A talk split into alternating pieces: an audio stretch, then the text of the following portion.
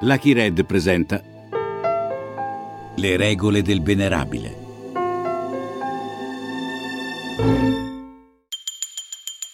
La storia del tutto autentica, tranne le parti in cui è menzognera, di Licio Gelli, il capo della loggia P2, un podcast Lucky Red con Francesco Montanari. Prima puntata. On va fermer les portes dans 5 minutes. Tra 5 minuti si chiudono le porte. In 5 Minuten werden die Türen abgeschlossen. Lei esce poco dalla sua cella. Non si vuole mescolare agli altri detenuti. Io sono una persona onesta, non so neppure perché sono qui. Non è quello che si dice di lei. L'hanno anche trovata con dei documenti falsi. E poi ci sarà un motivo se le hanno dato una cella singola. È un lusso da queste parti. Un lusso? Solo per i pezzi grossi, come lei. Io un pezzo grosso. Lo sanno tutti qui a Ginevra, per non parlare in Italia. Ho i miei parenti lì. Posso immaginare che cosa dicono di me, anzi lo so per certo. L'Italia è diventato un paese in cui è molto facile per una persona per bene venire perseguitata. Non c'è un detenuto qui dentro che non si senta un perseguitato. Ma non è da tutti essere accusati di essere dietro a stragi e tentativi di colpi di Stato. Tutti deliri dei magistrati. Tutte malignità, certo. Anche quella della loggia massonica di cui era il capo. Se anche quella è una malignità, come mai chiunque contava qualcosa in Italia veniva da lei quando aveva bisogno di un favore? È scritto sui giornali. Già, i giornali. eh, se ci fosse tempo le racconterei un po' di cose, ma adesso si chiudono le celle. E avrà altro da fare, immagino. Perché dovrebbe raccontarle proprio a me? Perché sei giovane e certamente più curioso di certi vecchi tromboni. Scusami, ti ho dato del tu. Posso? Veramente non è consentito dal regolamento. Ma cosa voleva dirmi? Mi piacerebbe raccontarti chi sono realmente.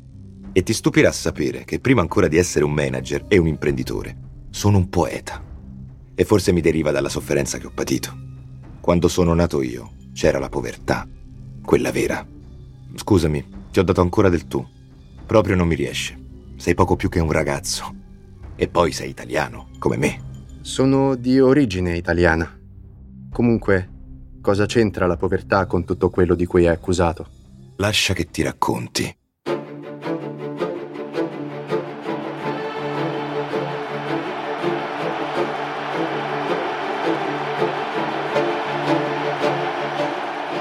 Il popolo italiano ha creato col suo sangue l'impero, lo feconderà col suo lavoro e lo difenderà contro chiunque con le sue armi. In questa certezza suprema, levate in alto, o legionari, le insegne, il ferro e i cuori, a salutare dopo 15 secoli la riapparizione dell'impero sui colli fatali di Roma.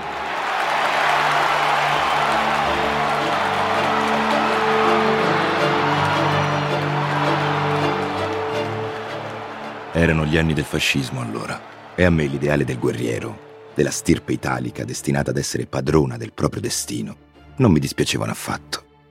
Però ancora più del duce mi affascinavano i poeti. Il poeta è l'uomo che sa giocare con le ombre per far vedere agli altri quello che vuole. Purtroppo allora avevo a che fare con della gente piccola, ignoranti di provincia, che in me vedevano solo un ragazzino povero e indisciplinato come quell'idiota del mio professore di italiano e storia alle superiori. Il re dei Franchi, Pipino il Breve, era figlio di Carlo Martello e nipote di Pipino di Herstal. No, ma scusi, Gelli, lei che tra l'altro è ignorante come una capra, eh, che cosa sta facendo invece di ascoltare la lezione?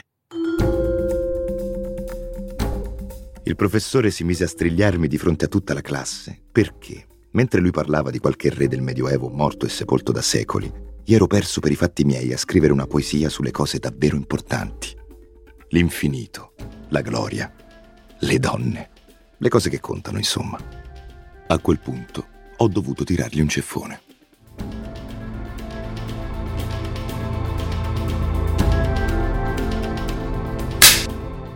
Avresti dovuto vedere la sua faccia incredula subito prima dello scoppio di ira. Impagabile, anche se in realtà poi l'ho pagata. E come se l'ho pagata. Espulso da tutte le scuole del Regno d'Italia. Per uno come me, figlio di un povero mugnaio, le cose non si mettevano affatto bene.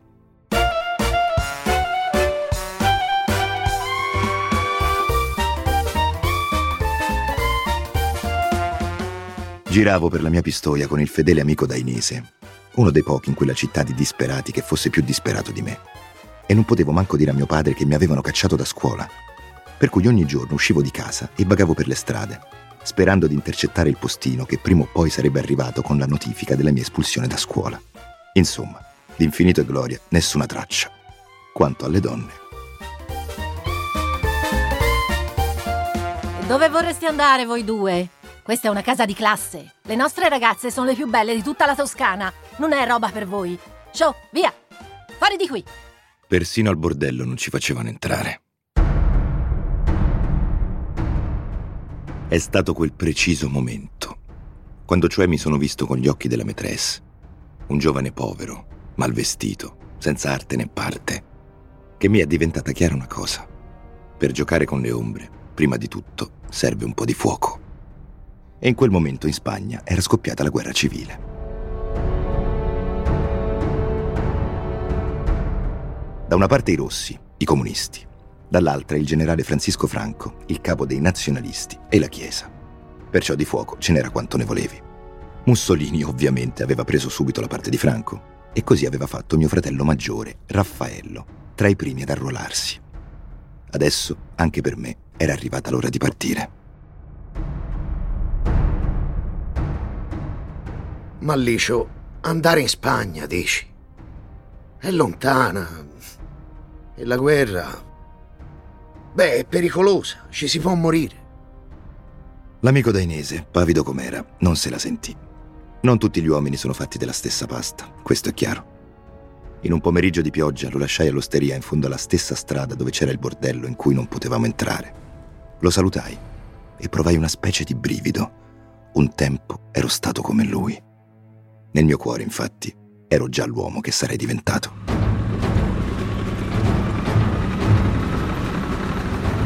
con i legionari verso le prime linee del fronte di Santander. Le artiglierie e le colonne dei nazionalisti avanzano con ritmo inesorabile verso la città in cui sono vigliaccamente asserragliati i rossi delle Asturie. Dicono che la guerra sia una brutta cosa. Io direi, dipende. Per un uomo di talento è un'opportunità senza uguali. Certo però, bisogna saper giocare con il fuoco. Mio fratello è rimasto bruciato. È morto per una brutta ferita, poveraccio. Eh, di questo preferisco non parlare. Quello che conta è che per quelli che sopravvivono rimane tutto il mondo da prendere.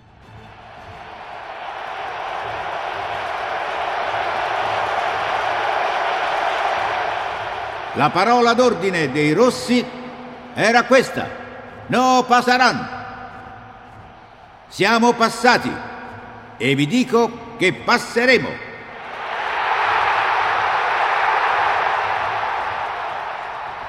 In Spagna alla fine vinse Francisco Franco e anche noi camerati avevamo fatto la storia. E al ritorno c'era la mia ricompensa ad aspettarmi. Prego, camerata Gelli, il duce vi attende. Il famoso Licio Gelli. Duce. Vieni qui, fatti abbracciare. Ma chi vuoi darla a credere, Licio? Mussolini e t'abbraccia. A parlare era stato il solito Sandro Capecchi, L'intera osteria stava ascoltando in religioso silenzio il mio racconto dell'incontro con il duce a Palazzo Venezia, quando Capecchi se ne uscì con la sua solita incapacità di credere alle cose belle della vita. Tutto il bar trattenne il fiato, aspettando una mia risposta. Ero a rischio. La mia dignità era minacciata. Senza battere ciglio portai la mano al taschino e con la massima tranquillità tirai fuori la mia medaglia d'oro al valore. E questa chi credi che me l'abbia data? Una pecora? Tutto il bar scoppiò a ridere. L'aria grondava disprezzo per Capecchi. Tutti sapevano chi era la sua famiglia. Gente che fino a poco tempo prima viveva alle piastre, sulle montagne fuori Pistoia, e pascolava gli animali. Era stato un attimo. La minaccia era disinnescata. Eppure c'era stata. Era lì. Bastava un attimo e tutto mi si sarebbe potuto girare contro. Il fuoco mi avrebbe potuto bruciare. Il poeta è un equilibrista. Fa niente che la mia medaglia, proprio identica, l'avevano ricevuta anche altre 10.000 persone. E il duce lo avevo visto, sì, ma giusto affacciato alla finestra di Palazzo Venezia. Quella piccola immagine l'avevo resa più vicina, più entusiasmante. I poeti sanno deformare le ombre, sanno renderle più grandi. Per quello le persone li amano. Hanno bisogno di loro.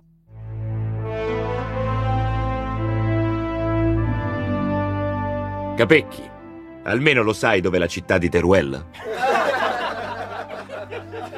Teruel, il peggior covo di rossi di tutta l'Aragona. Armi russe, carri armati, mezzi blindati, aerei che bombardano i dintorni. Un inferno.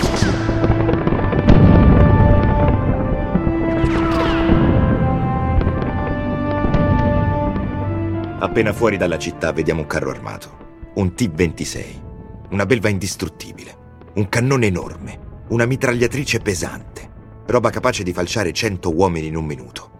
Noi siamo cinque legionari in tutto. Il tempo che qui ci mette il Necchi a bere un bicchiere di rosso e potevamo essere tutti morti. A quel punto ho l'idea. Circondarlo da più lati, fargli credere di essere molti di più di quelli che eravamo davvero. Ci potevano ammazzare tutti con quel carro. E invece, dalla torretta, spunta lentamente una bandiera bianca.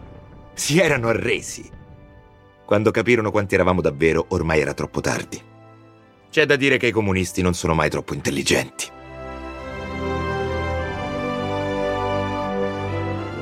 Prendiamo al Licino che ha fatto onore a Pistoia e all'Italia fascistissima!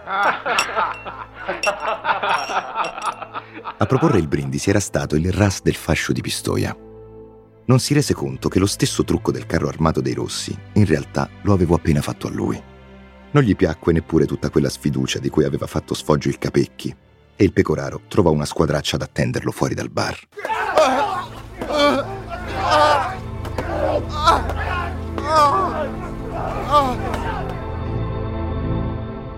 Ad ogni modo del Capecchi me lo raccontarono poi, perché io nel frattempo avevo risalito tutta la via ed ero entrato al bordello dove ormai venivo trattato come un gran signore.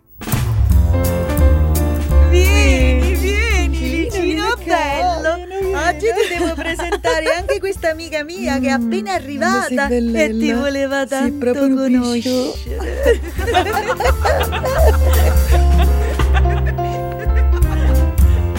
La faccia che fece Dainese quando gli dissi che non solo ora io al bordello ci potevo andare, ma ero anche accolto con grandi onori. Finì che un giorno lo portai con me, altrimenti capace che gli veniva un infarto.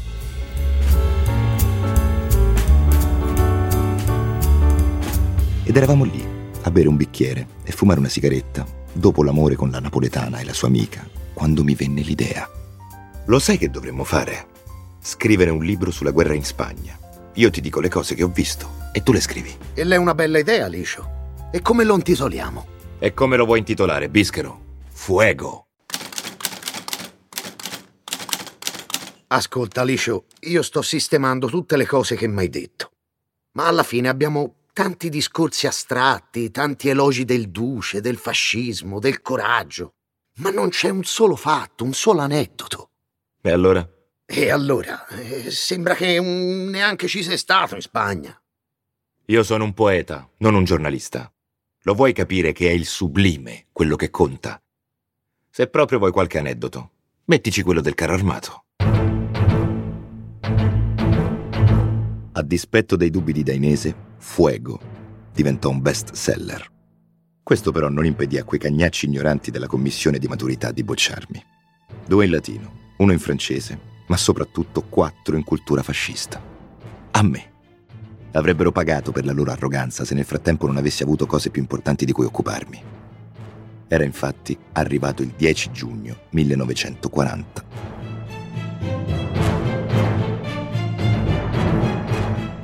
Combattenti di terra, di mare e dell'aria, camicie nere della rivoluzione e delle legioni. L'ora segnata dal destino batte nel cielo della nostra patria.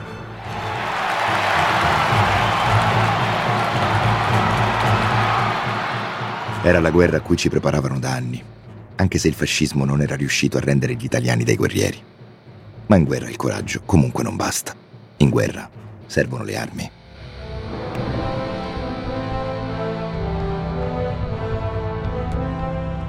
Camerata Gelli, come vi è venuto in mente di progettare questo fucile d'assalto? Come voi sapete, generale, ho combattuto in Spagna e lì ho capito immediatamente quanto ci sarebbe stata utile un'arma innovativa.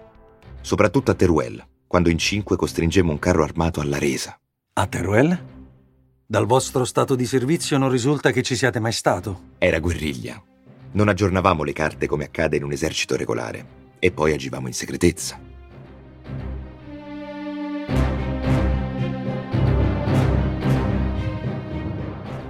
Generali. Non vengono mai in prima linea e vogliono dirti dove eri e dove non eri. Il prototipo del fucile era in realtà di mio fratello, buonanima.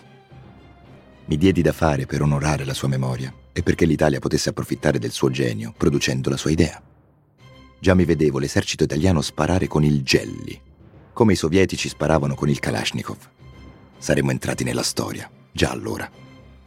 Raggiunsi le alte sfere dell'esercito Riuscì perfino a far inviare il prototipo e il progetto del motore al CNR, ma lì la cosa sparì, scomparve nel porto delle nebbie.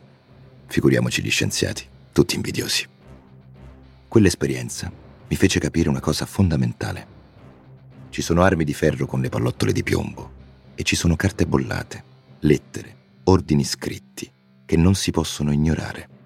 Parole appena sussurrate che possono essere più forti delle armi.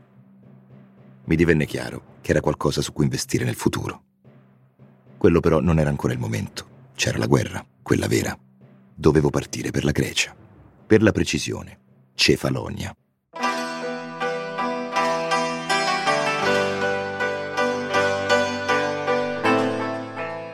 Bell'isola Cefalonia, bello il mare, belli paesi. Anche se erano di una povertà che io, figlio di un mugnaio, non avevo mai visto prima. Pure il pesce era buono, ma la realtà dei fatti è che su quell'isola io mi rompevo i coglioni, se mi passi il francesismo.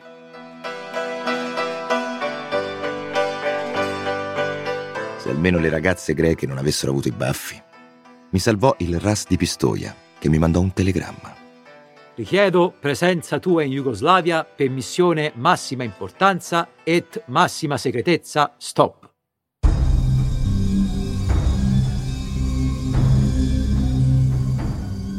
Il RAS aveva fatto carriera e si trovava in Jugoslavia, che in quel momento era occupata dalle nostre truppe.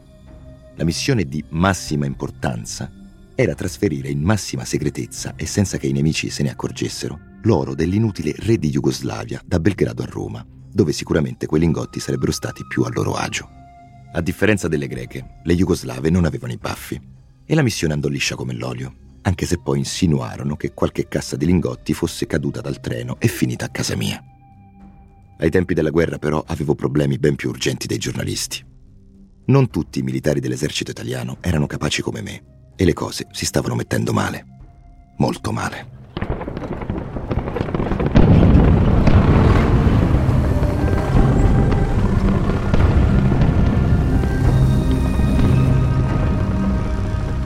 Stalingrado. Eroici gruppi corazzati avanzano nel temibile fuoco di sbarramento delle artiglierie sovietiche che nulla possono contro l'impeto delle forze dell'asse. Si alzano roghi spaventosi nell'inferno di Stalingrado. Insomma, stavamo perdendo. Mussolini fu sfiduciato dal Gran Consiglio e arrestato, e il suo posto fu preso da Pietro Badoglio. L'Italia si spaccò in due. A sud c'erano i nostri ex nemici, che adesso avevano fatto comunella con Badoglio, mentre al nord Mussolini aveva costituito un nuovo governo appoggiato dai tedeschi. E poi naturalmente c'erano i partigiani, che Mussolini l'avrebbero volentieri messo al muro. Insomma, un disastro. Fu in quel momento difficile che mi tornò alla mente un episodio della mia infanzia.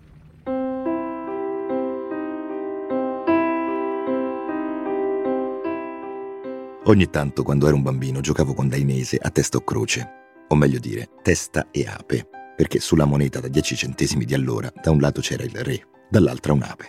Chissà perché. Come sai, il gioco della moneta funziona in questo modo. Se lo ripeti a lungo vinci la metà delle volte e l'altra metà invece perdi. Non è granché come gioco, no? Significa che se sei figlio di un mugnaio e giochi tante volte, rimani figlio di un mugnaio. Non andava mica bene. La situazione ideale è che vinci sia che esca la testa, l'ape, la croce, la spada, la gallina o una greca coi paffi. Mi sono rimaste abbastanza in mente ste greche coi paffi. Devi vincere sempre. E allora sì, che diventa un gioco divertente.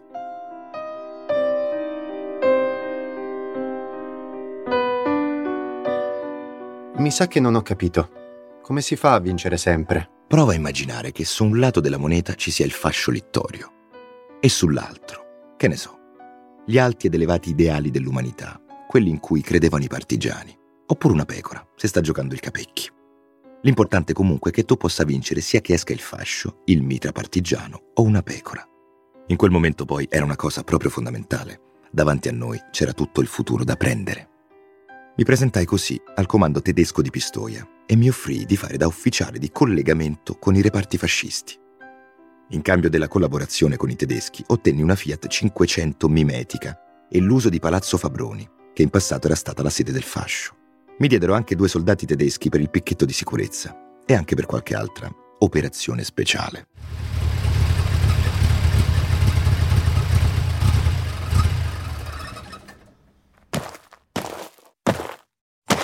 Wo ist der Priester? Dov'è il prete? Prego, di qua. È sempre in canonica.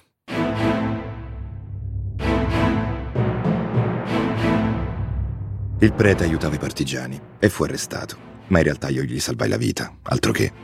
Non fosse stato per me, il capitano Kraus l'avrebbe fucilato lì sul posto, davanti alla chiesa. Ci misi ore a convincerlo.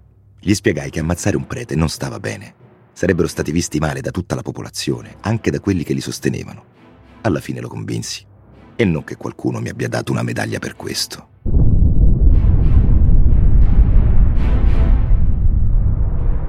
Il fronte allora era lontano da Pistoia, ma i bombardamenti arrivavano anche da noi e la dicevano lunga. Gli americani avevano una superiorità aerea totale. Ne parlai con i tedeschi e loro mi invitarono a una riunione alla Commandatur. Erano arrivati alcuni specialisti dalla Germania e oltre a loro c'era anche Albert Kesserling, il capo delle truppe tedesche in Italia, con cui avevo una solida amicizia. Non si preoccupi, vice federale Gelli. Gli americani hanno i bombardieri, ma la nostra bomba nucleare oramai è pronta. Noi vinceremo questa guerra una volta per tutte.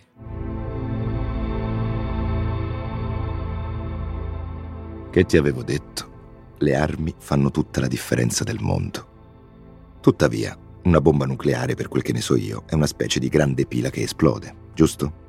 Quindi metti che poi non funziona, o che quella degli americani è pronta prima. Insomma, potevo essere sicuro di quale faccia della moneta sarebbe uscita.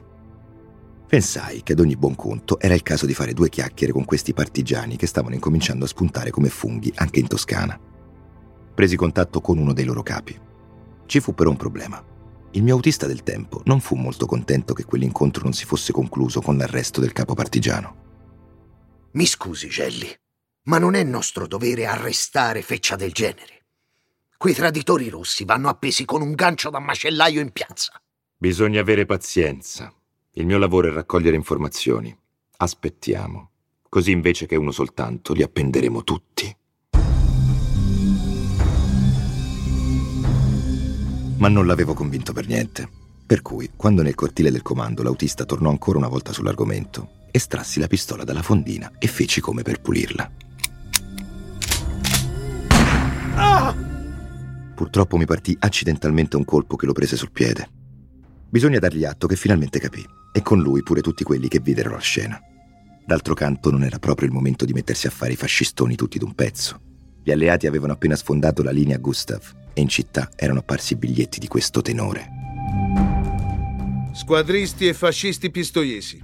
Si sta spargendo la voce che appena l'oppressore nazista avrà abbandonato Pistoia, tutti gli squadristi e tutti coloro che per qualsiasi ragione siano stati iscritti al partito fascista saranno immediatamente trucidati e che le rappresaglie si estenderanno alle loro famiglie. Non è vero. Non siamo dei carnefici. Chi non ha commesso delitti rimanga alla propria casa. In casi del genere la cosa più saggia è approfittarne, anche perché della famosa atomic bomb manco l'ombra. Fu così che il 26 giugno 1944 mi presentai con la divisa fascista a Villes Bertoli, l'ex manicomio di Pistoia, che nel frattempo era diventato un luogo di internamento di partigiani e di prigionieri politici. Camerata Piantone, saluto al duce. Heil!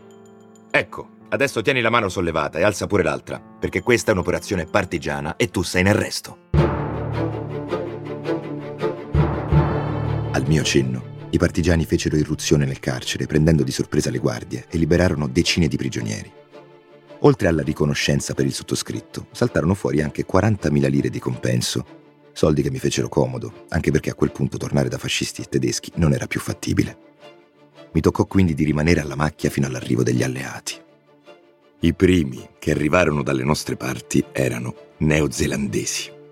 Questo per dire quanto fosse importante Pistoia. Ancora una volta comunque io fui lì ad accoglierli con un gran sorriso in volto. Peccato soltanto che mentre me ne andavo in giro assieme a loro su un camion scoperto, incrociamo un posto di blocco dei partigiani.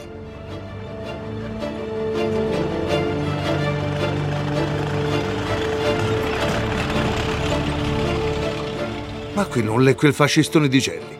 Che ci fa con quelli? Fermi! Stop you! Maremma maiala, stop!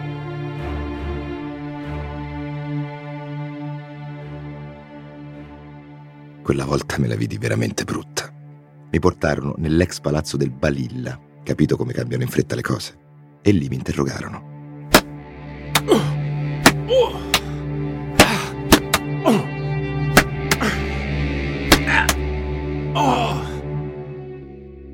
Sarei anche potuto uscire con i piedi davanti da quel palazzo, ma per fortuna anche i partigiani sono uomini come tutti gli altri. Può darsi che quando portammo l'oro dalla Jugoslavia a Roma qualche cassa fosse effettivamente caduta dal treno, e può darsi che un paio di queste casse alla fine abbia preso la via dei gloriosi partigiani di Pistoia. Può darsi. Di certo c'è che uscì di lì con tante scuse, un paio di amichevoli pacche sulle spalle e un lasciapassare firmato del Comitato di Liberazione Nazionale. Al signor comandante della Polizia Militare Alleata. Gelli Licio, di Ettore. Compromesso con il passato regime. Successivamente è stato collaboratore di questo comitato nella lotta per la cacciata dei tedeschi.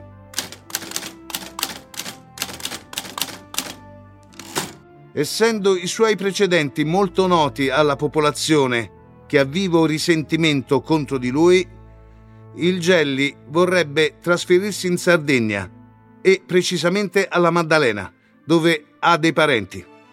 Noi ci permettiamo di appoggiare il di lui desiderio, anche perché la sua presenza in città potrebbe suscitare il risentimento di chi è stato, in altri tempi, perseguitato.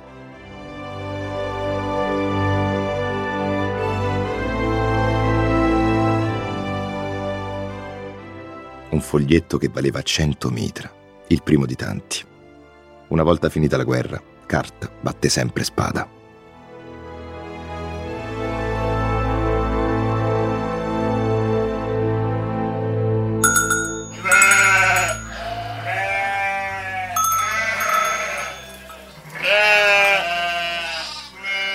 Di nuovo pecore, come a Cefalonia. Di nuovo una noia mortale. Questa volta però in Sardegna, a casa di mia sorella, che da non crederci si era sposata un comunista. Va bene non rischiare la vita tutti i giorni, va bene pure non recitare sempre su un palcoscenico dove in ogni momento si decide se vivi o se muori, ma manco ritrovarsi ad andare in giro a fare l'ambulante e vendere rocchetti di filo. Io, l'eroe di guerra, il vice federale, la punta di diamante della resistenza, il poeta. E in quanto a baffi, certe sarde erano anche peggio delle greche. Un dramma. Carabinieri, aprite! E non era mica finita però, perché un bel giorno mi fermarono i carabinieri e a nulla valse il mio lasciapassare partigiano. C'erano sul mio conto delle accuse da parte di gente che non si era accorta che zitto zitto in realtà mi ero spostato dalla parte giusta. Risultato, altro momento in cui me la sono vista veramente brutta.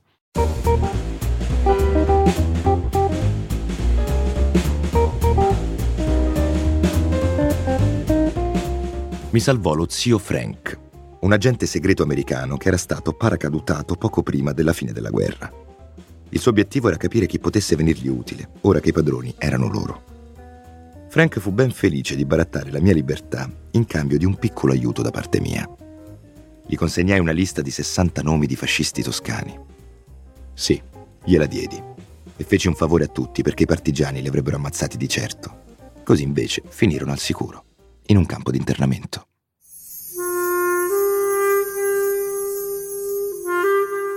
Quello fu un periodo, direi, delicato. Per fortuna che c'era mia moglie Wanda. Già, nel frattempo mi ero anche sposato. E la sera, quando tornavo a casa stremato, la mia nuova mogliettina mi faceva trovare le ciabatte calde.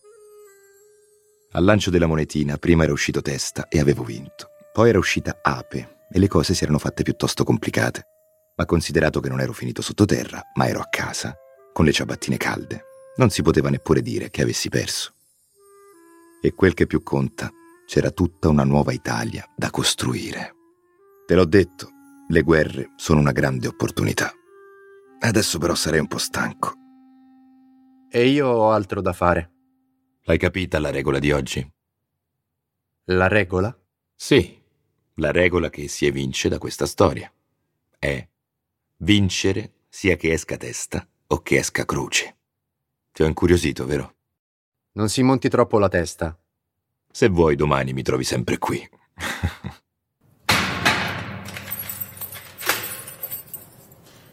Bravo ragazzo. Ascolta tutte le puntate della serie in esclusiva su Amazon Music.